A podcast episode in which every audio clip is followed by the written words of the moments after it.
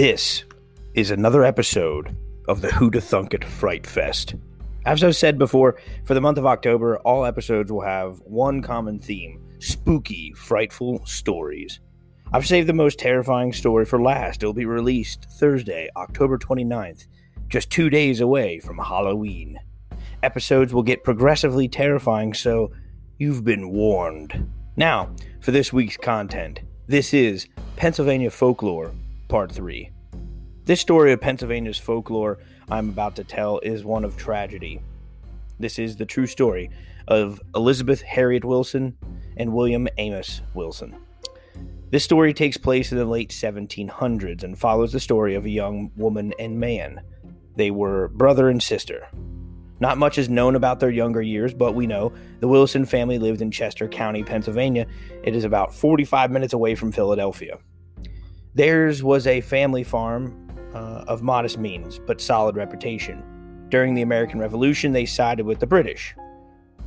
And after the war, much of their property was confiscated by the newly official American military. Their mother, Mrs. Wilson, died while the children were still young.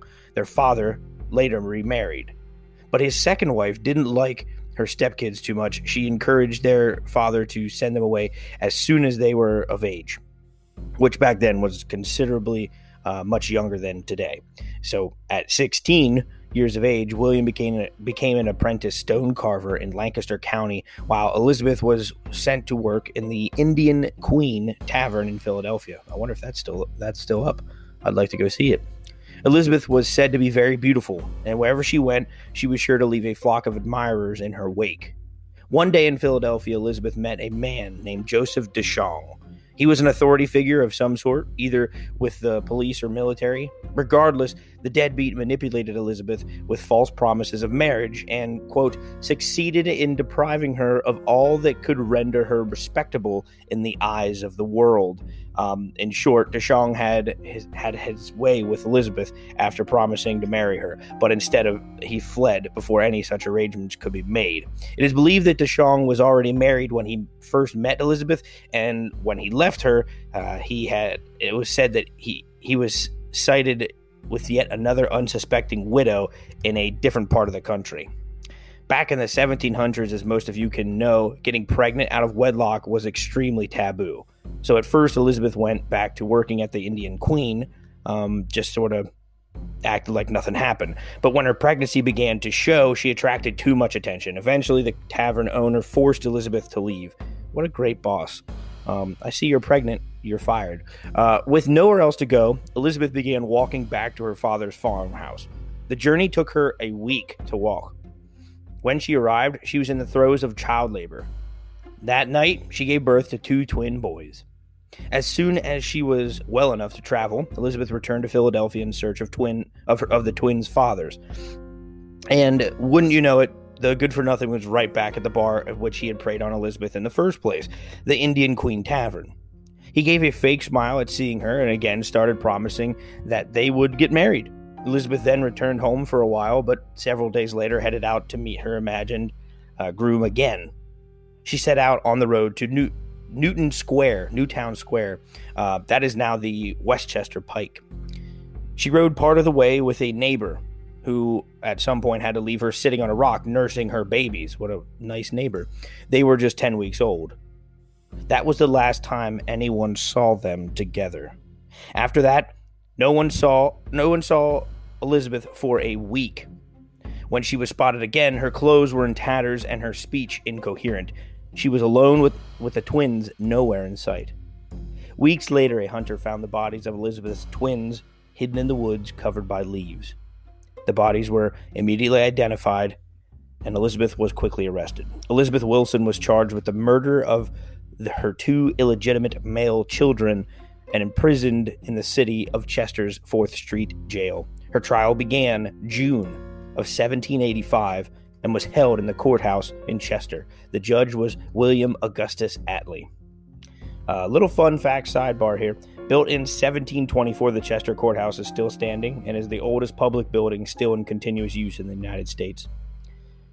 When asked to enter a plea, Elizabeth did not respond. Judge Atlee entered a plea of not guilty on her behalf, In fact, at no time during the trial did Elizabeth speak in her own defense at all. Her counsel was unsure how to proceed. Her lawyer, how do I defend someone who won't even talk? Given her client's silence, he was confused. He requested that the trial be postponed until the fall season, and the judge agreed. Elizabeth Wilson's trial resumed in October of 1785. Attorney General Bradford's case was built primarily on circumstantial evidence, but Elizabeth did not refute any of the charges against her. The jury deliberated several hours before returning their verdict. It was believed that many of the jurors felt sympathetic towards Elizabeth, but they were charged to decide the case based on the evidence presented, and since there wasn't much of a defense presented against it, the decision was guilty of murder in the first degree. Judge Atlee had also become sympathetic but he too was bound to act according to the evidence presented in court. He had little choice but to sentence Elizabeth to death by hanging. The date of the execution was set for the 7th of December of 1785. After the judge passed sentence, Elizabeth's parents abandoned her. Throughout the trial and the preceding events, the other Wilson sibling, William Wilson, had remained at work in Lancaster, unaware of his sister's predicament. But when Elizabeth was condemned to death, William mysteriously announced that he was needed in Chester and would have to leave his job. He arrived at the jail on the 3rd of December of 1785 after recovering from the shock of seeing her brother so unexpectedly. Elizabeth finally was willing to relate the details surrounding her children's murder. William hastily assembled a group of respected officials, including Judge Atlee, to witness Elizabeth's confession. Elizabeth explained that her seducer had agreed to meet her in Newtown Square. However, he unexpectedly met her in a wood around uh, three kilometers or 1.9 miles west of town. He asked to see the babies, claiming that he wanted to see whatever the, whether they resembled him or not. He ordered Elizabeth to kill the children, and when she refused, he trampled them to death. He then held a pistol to Elizabeth's chest and made her swear that she would never revere, reveal what he had done. The confession was signed by the witness. William presented it to the Supreme Executive Council on the 6th of December 1785. The president of the council was Benjamin Franklin. The council had previously discussed Elizabeth's sentence in the 1st of November and now acted quickly in order uh, to order that the execution be postponed until the 3rd of January 1786 to allow them more time in which to discuss the case. In the meantime, William went to search for his sister's erstwhile lover, but when he found him on a New Jersey farm, he denied ever having known Elizabeth. Of course he did. William then began to seek out witnesses who could link the man with Philadelphia and his sister. He was successful in compiling a list of several people but he became ill around Christmas and spent some time recuperating at a friend's home in Philadelphia. Upon his next visit to the Chester jail, he was horrified to learn that Elizabeth's execution was scheduled for the following day. During his illness, he had lost track of time and believed that it was the 1st of January, but rather it was the 2nd of January, and his sister's execution was scheduled for the next day. William sought out the council again and was able to, able to procure a pardon, stating, quote, Do not execute Wilson until you hear further from council. End quote. Knowing that the members of the executive council were sympathetic towards Elizabeth and intended to grant a full respite, William began the 24 kilometer or 15 mile ride to Chester. He approached the middle ferry across the Schuylkill River Heavy rain had made the river dangerously high and choked it with ice and debris. It was not in operation. In desperation, he drove his horse into the icy water. The animal struggled against the current, but drowned just 50 feet from the opposite shore. William swam the rest of the way, and by the time he reached dry land, he was approximately 3.5 kilometers or 2.2 miles downstream from where he'd entered the water. William found another horse and continued to Chester. Meanwhile, officials in Chester reluctantly began preparations for Elizabeth's execution. Elizabeth spent the morning with several clergymen and received Holy Communion. At 10:30, she was moved from the jail to the hangman's lot. Hangings back in the 1700s were different than today. The condemned were swung off. They were placed atop a cart or a ladder. At the end of the rope was tied most likely to a convenient tree branch, and the other, of course, placed around the victim's neck. The condemned was then pushed from the perch or the support was quickly pulled from the beneath the victim. Executions in this manner were often uh, protracted, gruesome affairs, resulting in a slow death by asphyxiation, rather than today where they try to quickly break the neck, as for to cause less suffering.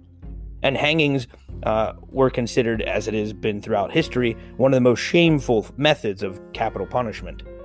While the ex- execution of women has always been relatively uncommon, there were many instances in this period of women who were hanged for the murders of their bastard children. The sheriff of Chester, given as either Ezekiel Leonard or William Gibbons, we're not sure, was one of many who had come to believe that Elizabeth was innocent and who, following her confession, suspected that she might be pardoned. He stationed flagmen in intervals along the Queen's Highway on 4th Street, leading from Philadelphia, who could signal if William were coming with a pardon. Those assembled watched expectantly for a signal, but none was seen. Noon arrived, and by law the sheriff could wait no longer. The order was given, and the cart was pulled from beneath Elizabeth Wilson's feet. She did not die outright, as expected, but showed little sign of struggle. Several long moments passed before the crowd noticed white flags waving along the road from Philadelphia. William rode to Hangman's lot, calling, A pardon! A pardon! His horse reared at the sight of Elizabeth's body, throwing him to the muddy ground beneath his sister. The sheriff quickly cut the rope and tried frantically to revive Elizabeth, but it was too late to save her. William arrived mere moments too late to deliver the pardon and save his sister's life. The tragic, lurid tale of William and Elizabeth Wilson quickly became familiar throughout the Philadelphia area and was told and retold in local papers throughout the 19th and 20th centuries. William could not escape the, his tragic story. After several months in the state of delirium, William returned to work as a stone carver. However, he had lost all interest in society and eventually abandoned it. He began to roam westward across southeastern Pennsylvania, interacting with others only when he needed to negotiate for provisions.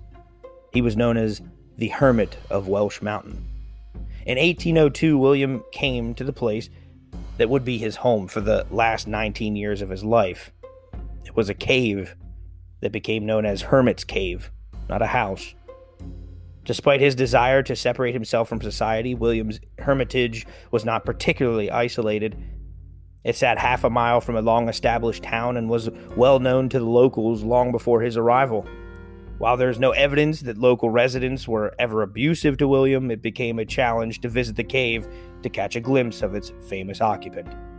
However, William was so f- familiar with the cave's topography that he was generally able to avoid curio- curiosity and being re- retreating to hidden areas known only to him. His only personal acquaintance was a farmer who lived across the Swatara Creek in present day Lower Swatara Township. William made grindstones, which he traded with the farmer in exchange for supplies. On the 13th of October, 1821, the Harrisburg Intelligencer ran the following article Died lately at his lonely hovel among the hills 12 miles southeast from Harrisburg, Pennsylvania. Wilson, who for many years endeavored to be a solitary recluse from the society of men, his retirement was principally occasioned by the melancholy manner of the death of his sister, by which his reason was partially affected. He was observed frequently to be estranged, and one morning was found dead by a few of his neighbors, who had left him the evening previously in good health.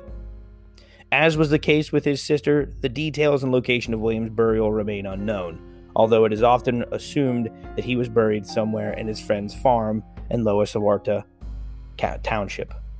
The story of the Wilson siblings has surrounded has been surrounded by ghost stories in the century since. Locals claim to see a and hear a ghostly horseman riding like mad across Chester and Delaware County all the way to the Chester courthouse. When trees were cleared to make parking lot for the uh, Indian Echo Cave, it was said that the newly opened space revealed Elizabeth Wilson's wandering spirit. More poignant are tales from East Bradford Township of a female spirit walking through the woods, where, according to some accounts, the bodies of Elizabeth's children were discovered, looking for something lost beneath the leaves. While early storytelling focused on Elizabeth's saga and the moral implications of her actions, the current focus seems to be on the sensational aspects of William's ride and Elizabeth's execution, and on the strange circumstances of William's life in the cave. As such, the story is sometimes resurrected by local media in connection with Halloween observations as part of, quote, strange but true features. There are many historical accounts news, from newspapers and diaries of those involved, which indicate it was all a true story. I can't believe I've never heard of this before writing this episode. What can one learn from this story? Quite a few things. Don't trust people. They may be psychopathic. It might might be psychopaths capable of murdering infants. Don't hold blind faith in the justice system. Elizabeth literally had nothing and they sent said nothing and they sent her to the gallows like she was on an assembly line. But there isn't much to learn from William's story. Think about his path for a while and you realize it's a stuff of pure heartbreaking tragedy. Perhaps that's why he and his sister's spirits lurk southern Pennsylvania, forever tormented by the lives that they had led while they were still while they still had command of their corporeal selves on earth.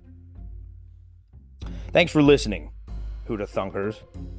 Keep tuning in to hear the rest of the Octo- the rest of October's Huda Thunkit Fright Fest.